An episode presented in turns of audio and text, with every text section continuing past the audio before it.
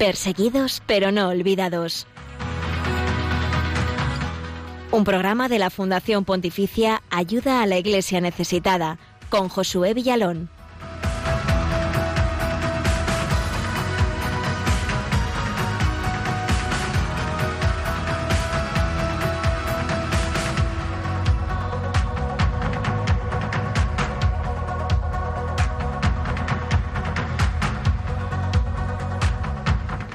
A un mes de que el pasado 15 de agosto los talibanes despertaron el temor en muchos sectores de la sociedad afgana, sobre todo entre las mujeres, por la privación de la mayoría de sus derechos y de la libertad religiosa.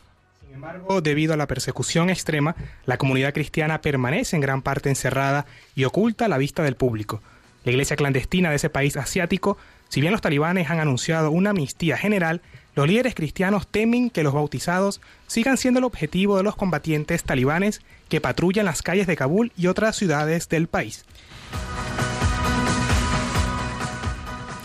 Hoy, en Perseguidos pero no olvidados, Ali Esani nos comparte su testimonio como uno de los pocos cristianos afganos cuya vida ha estado marcada por su seguimiento a Jesús y la persecución.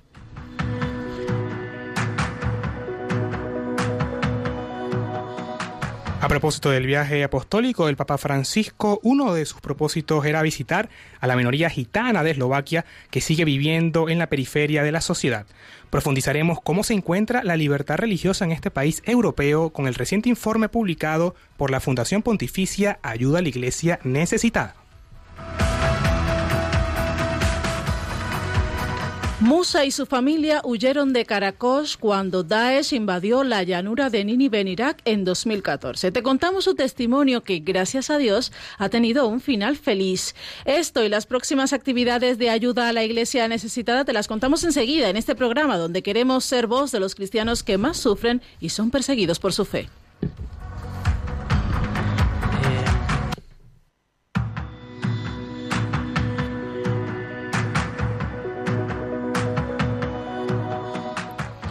Comparte lo que te contaremos a lo largo del programa. Puedes hacerlo a través de nuestras redes sociales. En Twitter somos arroba ayuda En Facebook, ayuda a la iglesia necesitada. También nos puedes encontrar en Instagram y en YouTube. Y si prefieres escribirnos un email a esta nuestra dirección, perseguidos pero no olvidados, arroba radiomaria.es. Saludamos a Marta Troyano, que hoy se encuentra en los controles técnicos de Perseguidos pero no olvidados. Gracias, Marta, por estar con nosotros. Y un saludo también para todos los oyentes que nos sintonizan en el día de hoy a través del Facebook Live. Un saludo para todos dentro y fuera de España y también para los que nos escucháis en la radio, en el móvil, desde cualquier punto de España. Gracias por estar con nosotros. Buenos días.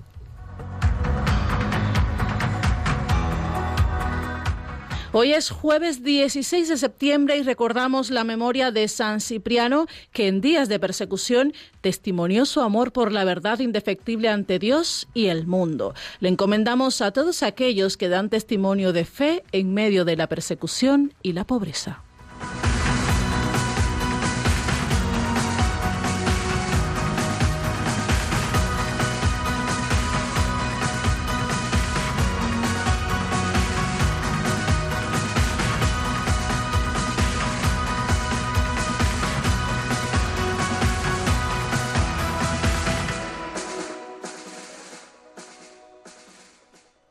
Eh, grazie eh, eh, per avermi eh, invitato in questo.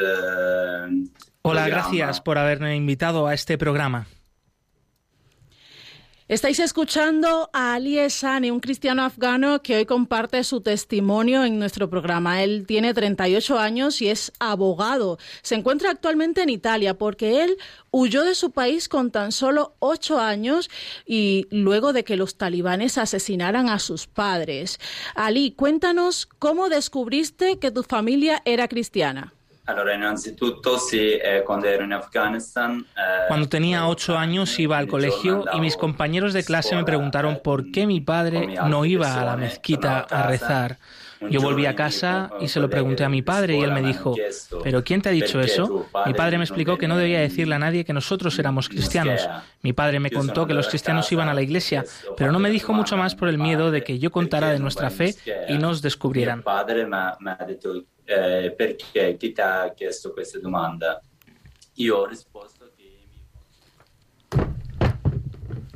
Eh, efectivamente, Ali, ¿y cómo ha sido la acogida, eh, en este caso, de que has, que has tenido actualmente o qué sucedió desde entonces?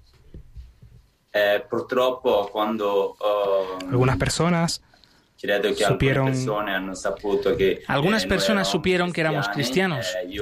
Un día volví a casa del colegio y habían destruido mi casa. Los talibanes habían asesinado a mis padres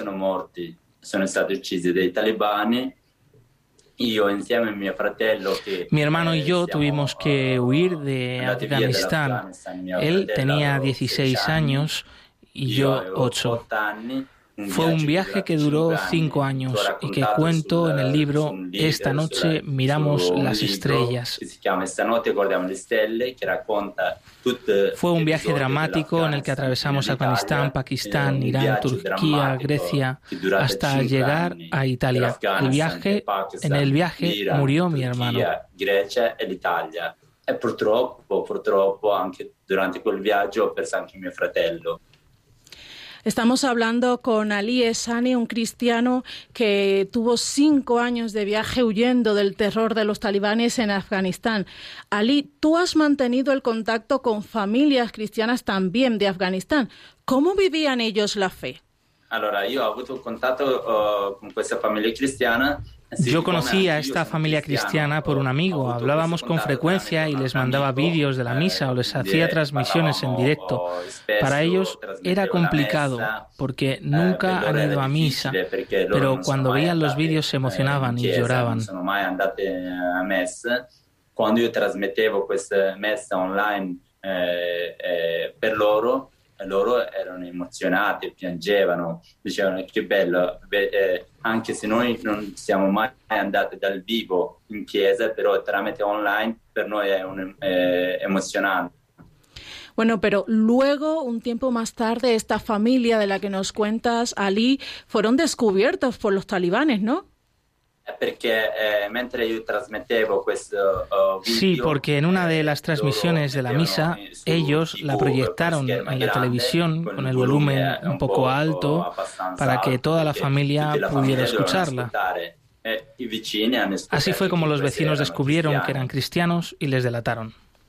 ¿Y qué consecuencias tuvo para esa familia que los talibanes descubrieran que ellos eran cristianos? Sí, porque la loro padre sono stati arrestati. Sí, su padre fue arrestado y no han vuelto a tener noticias de él. La familia tuvo que huir y esconderse en una especie de búnker y pagar a un guardia para que les protegiera. Gracias a, las autoridades italianas y al Vaticano conseguimos que pudieran salir del país. Pagavano questa guardia di non parlare con nessuno. Eh, io, grazie al a Silvia Costa, gracias al pontificio, gracias a la autoridad italiana. Gracias a estas eh, autoridades, ahora están en Italia. Esta familia en Italia. Y ya mm, después de, llegar a Italia, de estar en libertad y lejos de eh, ese terror talibán en su país, ¿cómo está viviendo esta familia esos primeros días de libertad? Uh, adesso finalmente loro quando stanno in eh, el primer día que pudieron ir a misa solo podían llorar de la emoción. Poder tener la libertad de profesar su fe fue realmente muy emocionante. vedere la realtà da vicino, esprimere il nostro desiderio, la nostra libertà da vicino è un'altra emozione, eh, hanno, riempito, eh, hanno riempito il nostro cuore. Y decían, después de años y años en la oscuridad, cristianos clandestinos, es como si hubiéramos vuelto a nacer.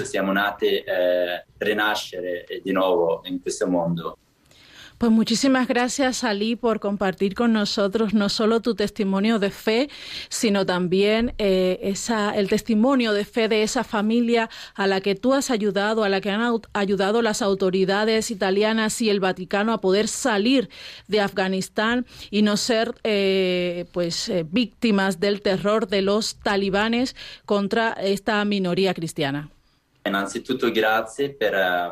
Gracias a vosotros por darme la oportunidad de participar en este programa. Querría agradecer también en nombre de esta familia afgana y pedir oraciones por la paz en el mundo.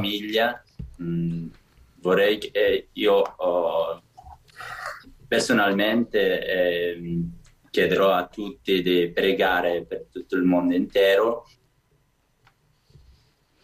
Hemos escuchado el testimonio de Ali Esane, cristiano, uno de los pocos cristianos de Afganistán que ha logrado huir de ese dominio talibán que ha llegado hace solo un mes a ese país, mm, un país donde los cristianos son una pequeña minoría, pero que sí estaban presentes allí y ahora, por supuesto, están huyendo de, lo, de la persecución a la que son sometidos por estos extremistas. Seguimos en perseguidos, pero no olvidados.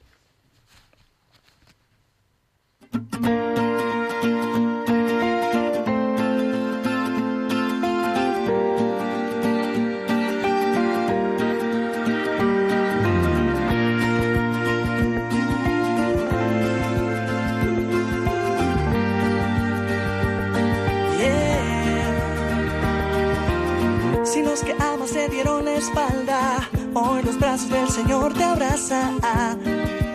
Todo estará bien. Si no tienes para pagar la casa, eres dueño del oro y la plata. Todo estará bien. Solo tienes que confiar en él. Pronto el sol saldrá volverás Y eh, eh, eh, todo estará bien, todo estará bien. En mi soledad me acompaña la fe. Todo estará bien, todo estará bien. En mi enfermedad, si yo estoy con él,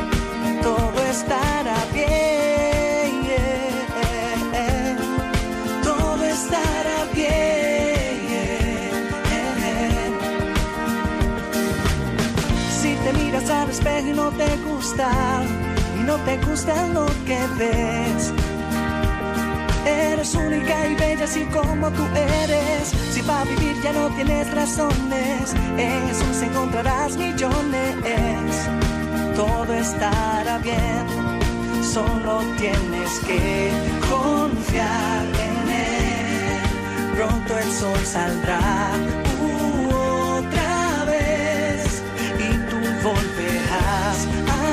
Y eh, eh, eh, todo estará bien, todo estará bien.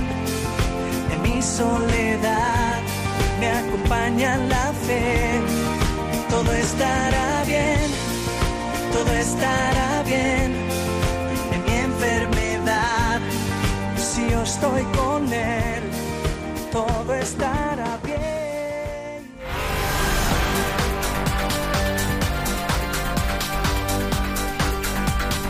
Queremos que sea noticia.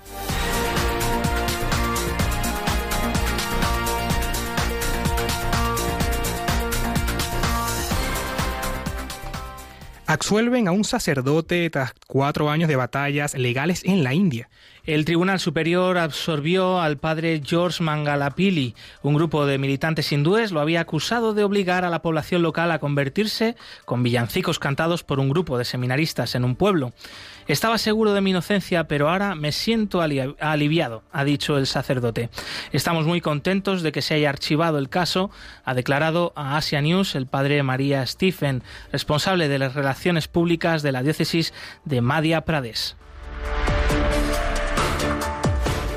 Niña cristiana víctima de la violencia durante meses. Un hombre musulmán intentó secuestrar a Arusam Ejaz para convertirla y obligarla a casarse. Tras una serie de intimidaciones y episodios violentos, la madre acudió a la organización Human Rights Focus Pakistan. La policía emitió el primer informe con una demora de 47 días, donde hoy tendrá lugar la segunda audiencia del caso. La organización compartió con Asia News su preocupación por la libertad efectiva y la equidad en los juicios en los que están implicadas niñas de minorías religiosas, ya que a menudo las figuras políticas y religiosas apoyan públicamente a los culpables. acercar a los gitanos a Dios la misión del padre Martín en Eslovaquia. El sacerdote greco-católico, casado y padre de tres hijos, es colaborador sobre el terreno de la Fundación Pontificia Ayuda a la Iglesia Necesitada, a propósito de la visita del Papa Francisco a la minoría gitana más numerosa que sigue viviendo en la periferia de la sociedad en Eslovaquia. Acercar a los gitanos a Dios es su única misión. Él y su familia viven en el corazón de dicha comunidad, en la zona de Sigor, donde dirige una gran casa de retiro cedida hace años por el Estado. El edificio es antiguo, pero beneficia a muchas personas con la ayuda de los benefactores de ayuda a la Iglesia necesitada ha sido posible instalar un nuevo sistema de calefacción por agua. Entre asesinatos, corrupción y pandemia en Filipinas. En un comunicado de la agencia Fides se señala que es como estar en la calle de la muerte, el asesinato de drogadictos y opositores, las víctimas de la pandemia, la muerte por penuria debida a un gobierno sin visión y por una corrupción descarada que parece batir todos los récords. Es la fuerte denuncia de tres arzobispos filipinos en la región de Luzón Norte que condenan las matanzas y la inacción del gobierno de Filipinas.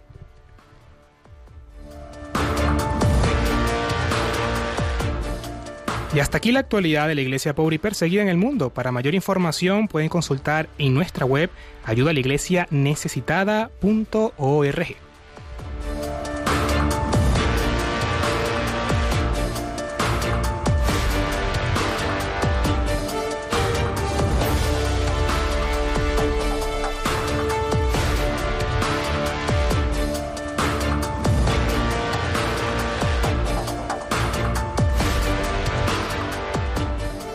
El Papa Francisco concluyó ayer su visita a Eslovaquia, en la que ha dejado numerosos gestos de cercanía con los más pobres y también palabras de aliento a ser auténticos evangelizadores. Hemos hablado con el político Jan Figel, ex enviado especial de la Unión Europea para la Libertad Religiosa. Su familia sufrió la persecución del régimen comunista en Eslovaquia y él es un hombre de fe fuerte y de fuertes convicciones.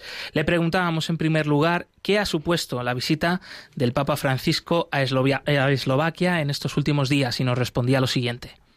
Ha sido la primera visita papal después de 18 años. Juan Pablo II visitó Eslovaquia en tres ocasiones y fue reconocido como ciudadano de honor en varias ciudades, como la capital de Bratislava. Han pasado muchos años y la sociedad ha cambiado mucho culturalmente. En la actualidad es una nación secular y moderna, pero también la crisis del coronavirus ha golpeado fuertemente. La visita del Papa Francisco uh, ha sido especialmente extraordinaria.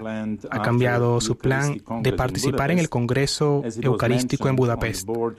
Como ya mencionó en su vuelo de regreso a Irak, esta visita al final ha uh, sido un viaje completo de cuatro días. Uh, ha tenido una parte de visita estatal y visita pastoral. Ha visitado a las autoridades políticas, a miembros de otras religiones, como los judíos. También ha tenido encuentro con ortodoxos, con gitanos y, por supuesto, con los católicos. Ha estado acompañado de muchos medios de comunicación, más de 600 periodistas.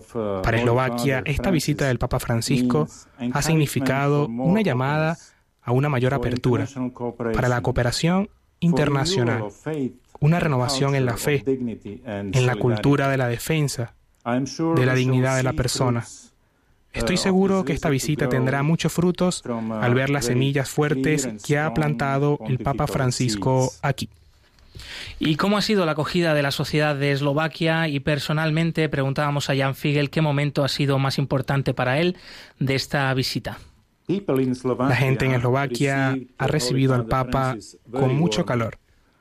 A pesar de las restricciones por el coronavirus, por ejemplo, el registro obligatorio para los encuentros con el Papa, a pesar de la crisis sanitaria y la edad del Papa, él ha cumplido su promesa de venir. A la gente le gusta su cuidado pastoral, su testimonio y su credibilidad, hablando de distintos temas y mostrando su cercanía a diversos grupos sociales.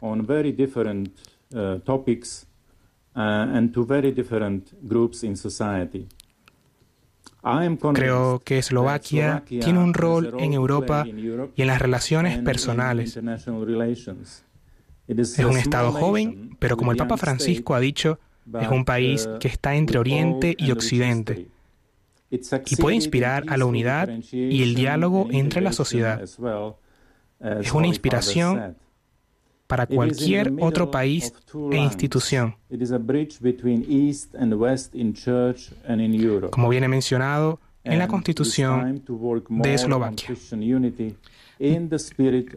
Damos las gracias a Jan Figel, eh, político eslovaco, ex enviado especial de la Unión Europea para la Libertad Religiosa, un hombre de fe y que ha vivido muy de cerca esta visita del Papa Francisco a Eslovaquia. Y nos unimos también a las oraciones pues por este país, por el diálogo, por la unidad y para que sigan, sigan sirviendo de, de inspiración a todos nosotros el testimonio de la Iglesia allí, estas palabras que el Papa Francisco ha dirigido a todos los eslovacos. Y al final pues a todo, a todo el mundo, a todas las personas de bien.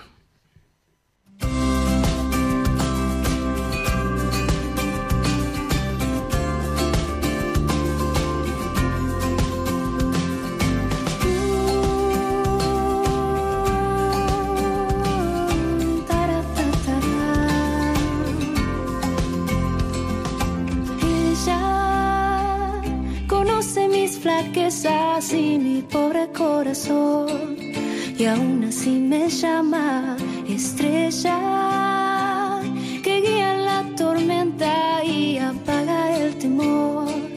No nada de su gracia, solo un paso debo dar. Si con ella quiero estar, no me soltaré jamás con ella al cielo quiero llegar de su mano.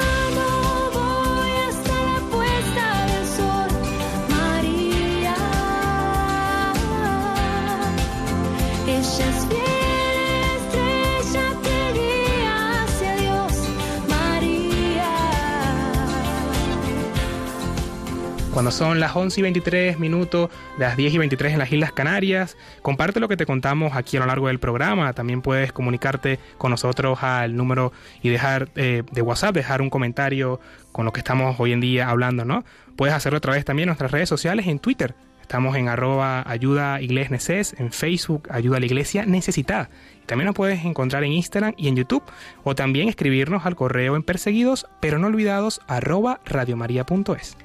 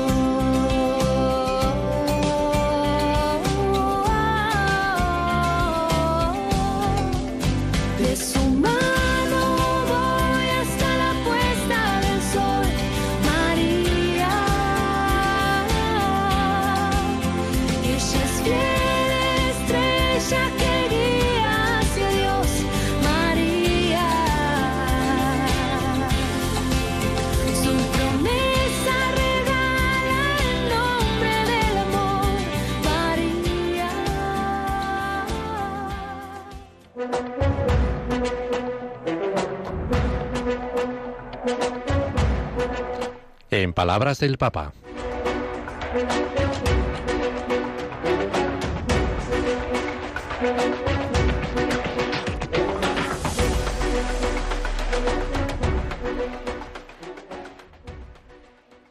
Pero un cristianismo sin cruz es mundano y se vuelve estéril.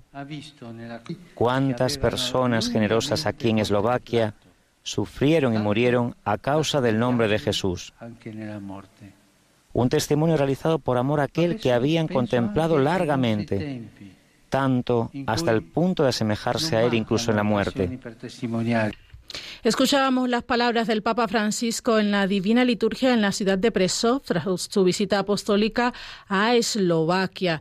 El gobierno allí no ha introducido nuevas restricciones a la libertad religiosa ni ha aumentado ya las que había, pero sigue siendo un problema el discurso antisemita y antimusulmán, especialmente en Internet. Pero la situación social genera y permanece estable.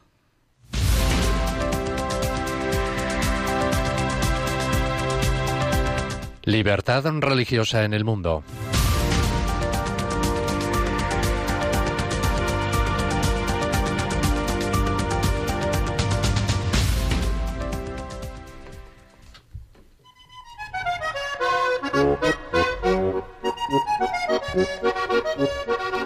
Según la Fundación para la Investigación Política, Económica y Social, en 2019 la islamofobia se manifestó en Eslovaquia principalmente en las redes sociales, las campañas políticas y los medios de comunicación. También apuntó que la situación legislativa de los musulmanes no se deterioró. En el año 2019, esta fundación islámica denunció dos delitos de odio contra los musulmanes a la Organización para la Seguridad y la Cooperación en Europa.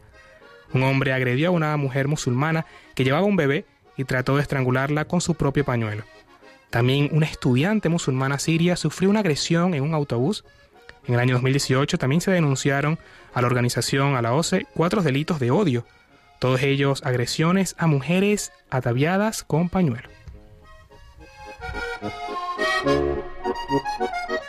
En octubre de 2020 fue condenado a cuatro años de cárcel Marian Kotleva, dirigente del Partido Popular Nuestra Eslovaquia, por utilización ilegal de símbolos neonazis. En 2017 había donado más de 1.500 euros a tres familias. El Tribunal Supremo denegó la solicitud del fiscal general de prohibir este partido como grupo extremista neonazi. Durante la primavera de 2020, debido al brote de COVID-19, el gobierno eslovaco suspendió las celebraciones religiosas públicas e impuso durante seis semanas medidas de control para entrar en los lugares de culto. Ante la segunda ola de infecciones que se produjo en septiembre de 2020, el gobierno aplicó nuevas medidas y prohibió todos los actos públicos, entre ellos las ceremonias religiosas. La conferencia episcopal eslovaca criticó esta decisión considerando que era desproporcionada y cuya adopción solo compete a los obispos. No es algo que el Estado pueda hacer sin nuestro consentimiento, decían los obispos eslovacos. El artículo 24 de la Constitución eslovaca garantiza la libertad de pensamiento, conciencia, credo religioso y fe, así como el derecho a cambiar de religión o a no tener ninguna afiliación religiosa. Los individuos tienen derecho a practicar la propia fe en público y en privado, individual o colectivamente. Las iglesias y las comunidades religiosas tienen libertad para gestionar sus propios asuntos, lo que incluye la designación de clérigos, la creación de órdenes religiosas y la enseñanza de la religión. Estos derechos solo se pueden limitar por ley si tal medida es necesaria en una sociedad democrática para la protección del orden, la salud y la moral públicos o para la protección de los derechos y libertades de los demás. No hay religión ni ideología de Estado. Está prohibida la discriminación basada en la religión o la fe y se protege la objeción de conciencia al servicio militar. La ley de libertad religiosa reitera muchos de los derechos arriba mencionados y perfila el proceso de registro de las sociedades religiosas y las iglesias de Eslovaquia. A los grupos no se les obliga a registrarse en el Ministerio de Cultura, pero el Estado solo reconoce a, a los que están registrados. La solicitud de registro tiene que ir acompañada de los documentos que expongan la financiación y las actividades de la organización, los artículos básicos de la fe, una declaración de que la organización respetará las leyes y será, tolerante con otras religiones, y la declaración jurada de un mínimo de 50.000 miembros adultos, nacionales o con residencia habitual en Eslovaquia, en la que demuestren unos conocimientos básicos acerca de su religión y expresen su apoyo al grupo.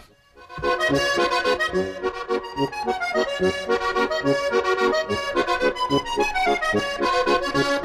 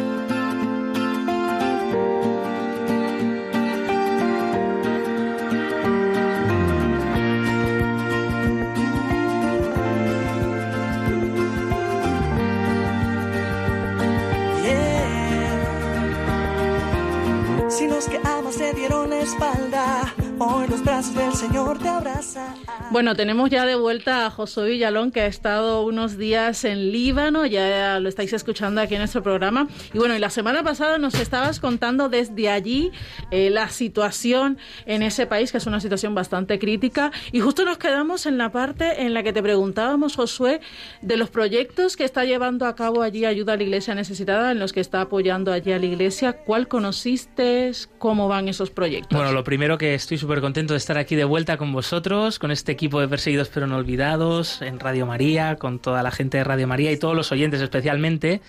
Y, luego lo, lo segundo, pues perdón, porque es que se colgó la llamada, no pudimos recuperarla pero por otro lado yo creo que quedó como más notable eh, pues la necesidad, la crisis que vive el país, porque hay muy mala conexión, porque hay muchas necesidades. Y, a propósito de esto, pues los principales proyectos de ayuda a la iglesia necesitada es sostener a la iglesia local, el Líbano, porque el Líbano está atravesando ahora mismo una crisis económica, política, social muy fuerte, eh, pues el día a día, la vida normal cada vez es más cara, es más difícil conseguir luz, gasolina, los bienes más básicos, agua, medicinas, y entonces la Iglesia está actuando una vez más como una madre auténtica madre, tratando de sostener a todo el mundo que puede y más, pues en lo más eh, sencillo, como es eh, reparto de comida diaria a miles de personas, eh, reparto de medicamentos, proveerles pues de, pues una atención sanitaria para los niños y adolescentes, de una atención en la educación, con becas de estudio, con sostenimiento además de refugiados que, que vivían, muchos todavía viven hoy en Líbano, sobre todo procedentes de Siria, por esa guerra civil de Siria que sigue latente. Entonces, mm, los, los proyectos son en todos los sentidos, pero especialmente de ayuda básica a poder sobrevivir y continuar y esto, pues una vez más, es un testimonio muy fuerte de la fe, de la esperanza que transmite la Iglesia Católica en todo el mundo y en particular en Líbano.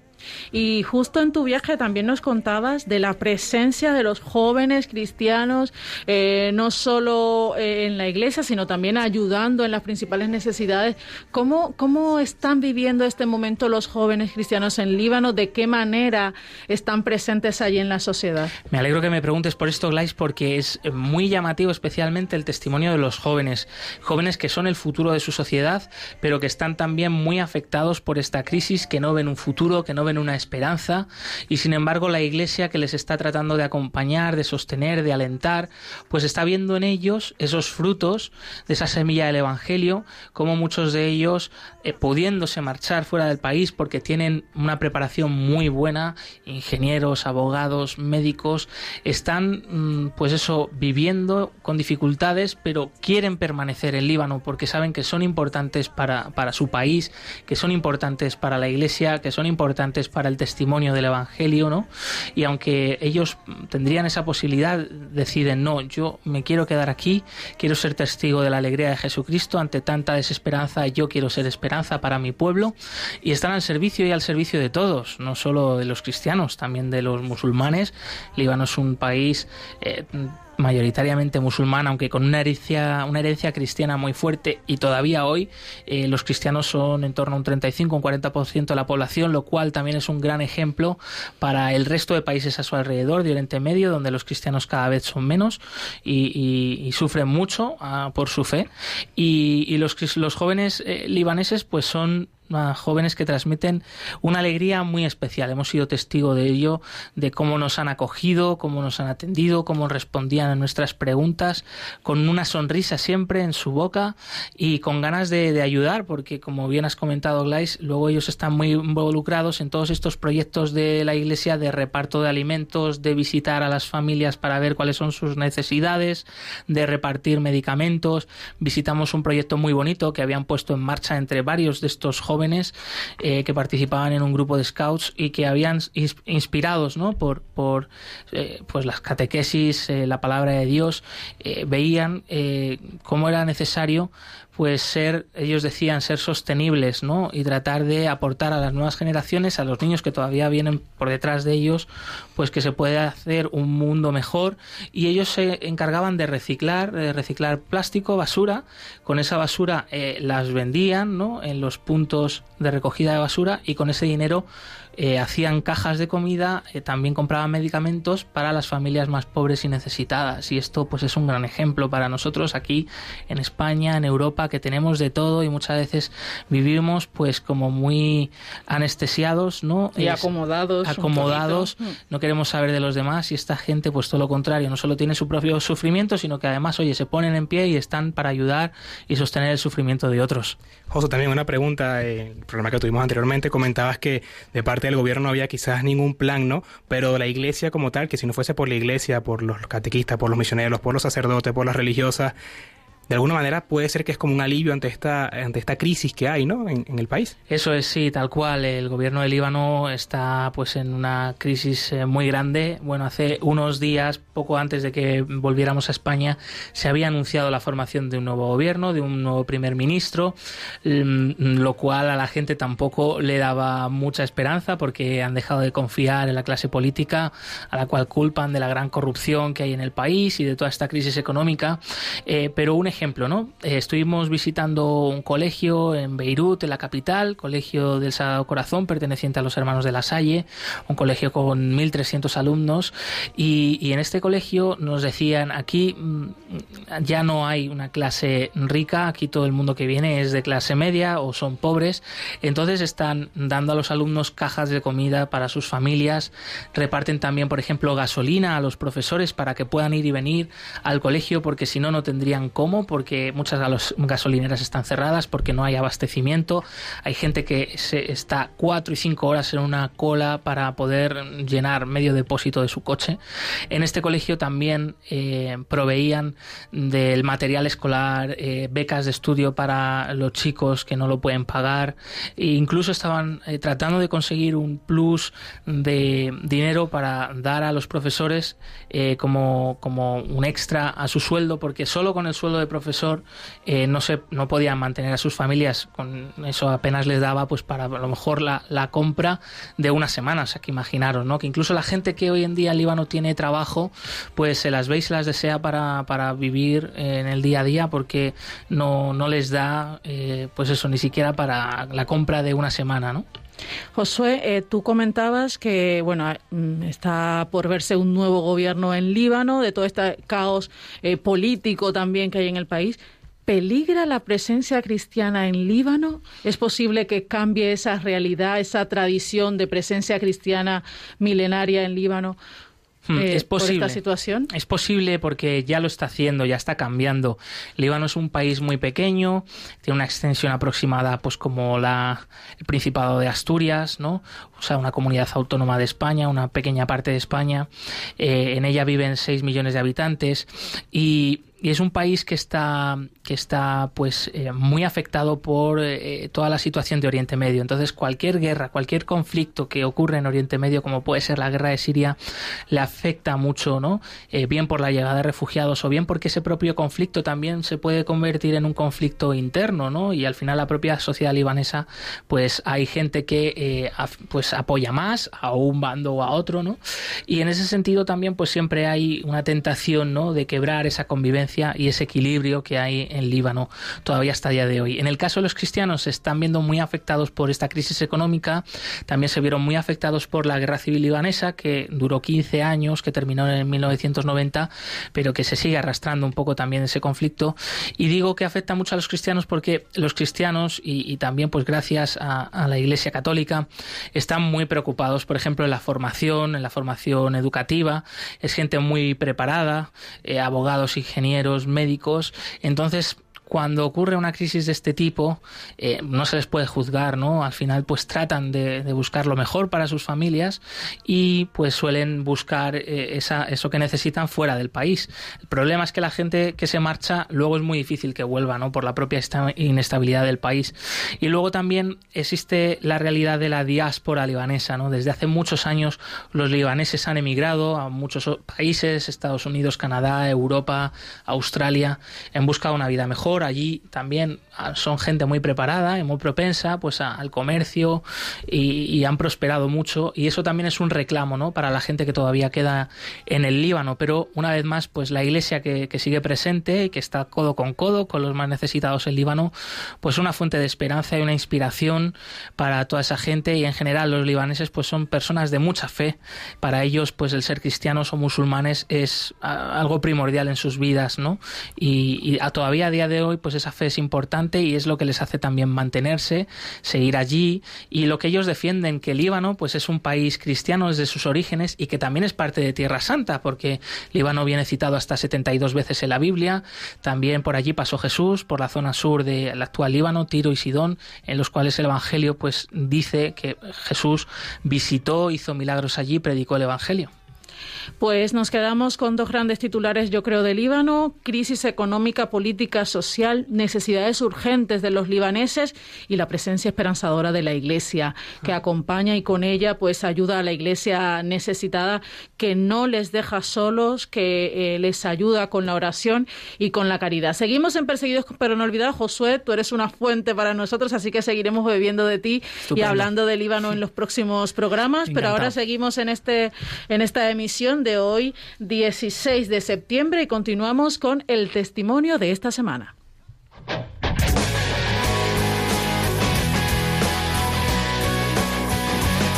Testigos del siglo XXI.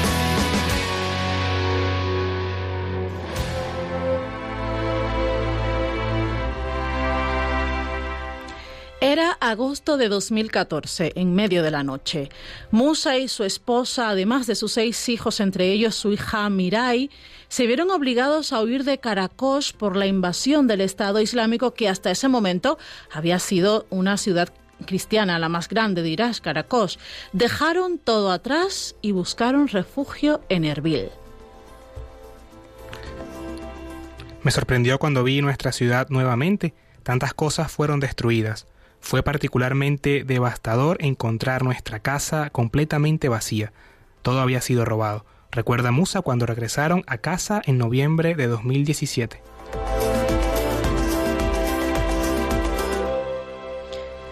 Aún no sabe quién saqueó y dañó su casa. Pasaron los siguientes años en un pequeño piso que tuvieron que compartir con otra familia. Su alquiler, al igual que el de miles de familias cristianas de Irak, fue pagado por ayuda a la iglesia necesitada. La familia no habría podido permitírselo por sí misma, así que con la ayuda de ASN, la casa de Musa volvió a ser habitable. Afortunadamente, el daño estuvo dentro de los límites. Hubo que renovar las ventanas y puertas, pintar las habitaciones. Ellos mismos han reemplazado los muebles. Ahora se sienten otra vez en su hogar. Sin embargo, esta es su casa, la de siempre, la de toda su historia.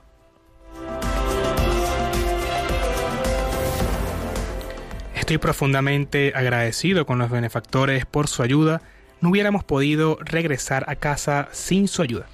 La hija de Musa está de acuerdo con su padre. Mirai tiene 25 años y ahora trabaja como enfermera en el hospital local.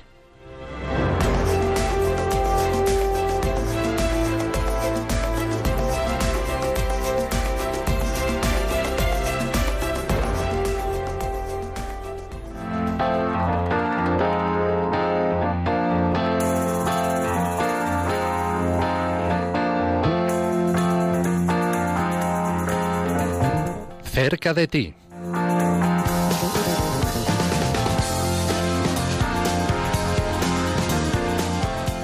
Y es el momento de la agenda de los eventos de ayuda a la Iglesia necesitada en los próximos días y tenemos con nosotros a Nieves Barrera, eh, que creo que te encuentras por el sur del país, por Andalucía. Buenos días, Nieves, bienvenida.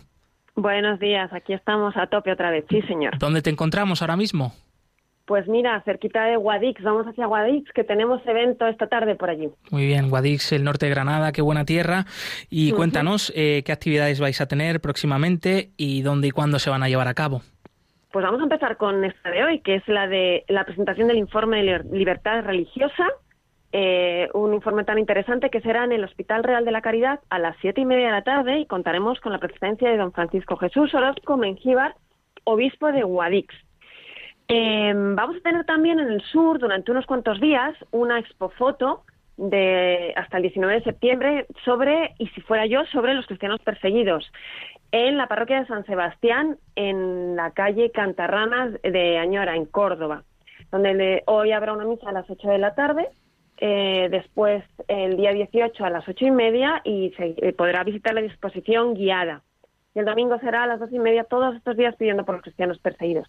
Y seguimos por el sur. Y el mañana 17 de septiembre habrá otra presentación del informe porque queremos llevarlo a todas partes y será en auditorio de la Fundación Caja Rural de Granada a las 7 de la tarde y también contaremos con la presencia del señor arzobispo don Francisco Javier Martínez Fernández. Y el día 22 iremos a Cádiz para que nadie se quede sin conocerlo y será se ha presentado en el Colegio de los Salesianos de Cádiz, en el Salón de Actos, a las siete y media de la tarde, el 22 de septiembre. También contando con eh, el obispo de Cádiz, don Rafael Zornoza Boy.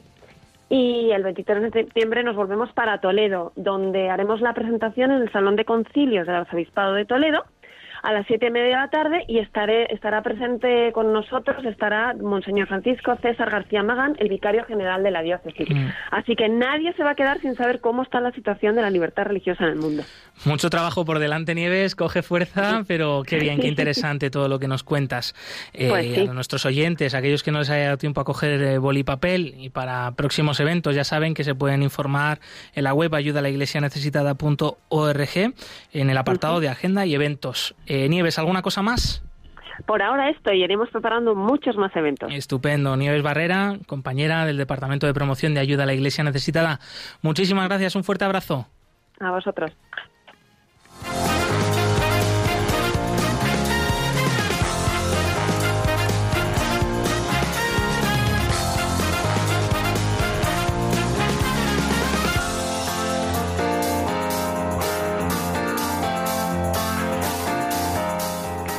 Sois muchos los que nos estáis siguiendo a través del Facebook Live de Radio María. Nos encanta teneros cerca, escuchar y leeros ahí también vuestros comentarios. Por ejemplo, Julián, Daniel, Landu Grisman, que nos saludáis desde muchísimas partes también del mundo, no solo de España. Eh, un abrazo para todos vosotros también y para Gloria Fabri, que nos escribe en este momento, nos envía oraciones y muchos corazones. Me imagino que eso significará cariño, amor y oraciones. Muchas gracias por estar al otro lado. Ya sabéis que este es otro de los canales para poder estar en contacto con el equipo del programa y que nos encanta escucharos y leeros. Muchísimas gracias a todos los que a esta hora sintonizan nuestro programa, un programa que ha estado cargadito de, muchas cositas, ¿verdad? Hemos hablado de Afganistán con ese testimonio de Eliesani, hemos hablado también, hemos hecho un análisis de esa visita del Papa Francisco a Eslovaquia, una visita que sin dudas ha dejado marcada a la comunidad cristiana de allí, sobre todo a la comunidad gitana a la que ha ido a visitar el Papa Francisco y que se lo hemos contado aquí. Ha sido un gesto hermoso, como siempre, del Papa que eh, se acuerda de todos. Y hemos también, también conocido un poquito más de la situación del Líbano a propósito del viaje de nuestro compañero Josué allí. Y, por supuesto, hemos compartido ahora hace unos segundos eh, la sección cerca de ti con todo lo que ayuda a la Iglesia necesitada mm, lleva a cabo en toda España. Recordar solo que bueno, nuestro viaje al Líbano ha sido también de la mano del programa Pueblo de Dios de Televisión Española, que muy pronto se van a poder ver estos eh, los iremos anunciando en las redes sociales de ayuda a la Iglesia necesitada y que también ha sido un gustazo compartirlo con estos compañeros de televisión española. Genial, pues hay que estar muy atento a las redes sociales de ayuda a la Iglesia necesitada y también a las de Radio María con las que vamos a compartir toda, toda la actualidad de la Iglesia pobre y perseguida en el mundo. Miguel Ángel, ¿nos recuerdas las redes? Así es, recordamos a todos los que nos sintonizaron el día de hoy a través de Facebook en Ayuda a la Iglesia Necesitada, en Twitter e Instagram, a yo, arroba ayuda neces. También a María Troyano, que nos acompañó desde los controles técnicos el día de hoy. Y también recordarles a todos los oyentes que pueden volver a escuchar este programa en el podcast de Radio María o en la web de Ayuda a la Iglesia Necesitada. Continúa aquí la programación con el rezo del Ángelus. Nosotros nos volvemos a encontrar en esta casa el próximo jueves 23 de septiembre, si Dios quiere, a la misma hora, a las 11 de la mañana aquí. Movidos por el amor de Jesucristo al servicio de la Iglesia que sufre, un fuerte abrazo y hasta pronto.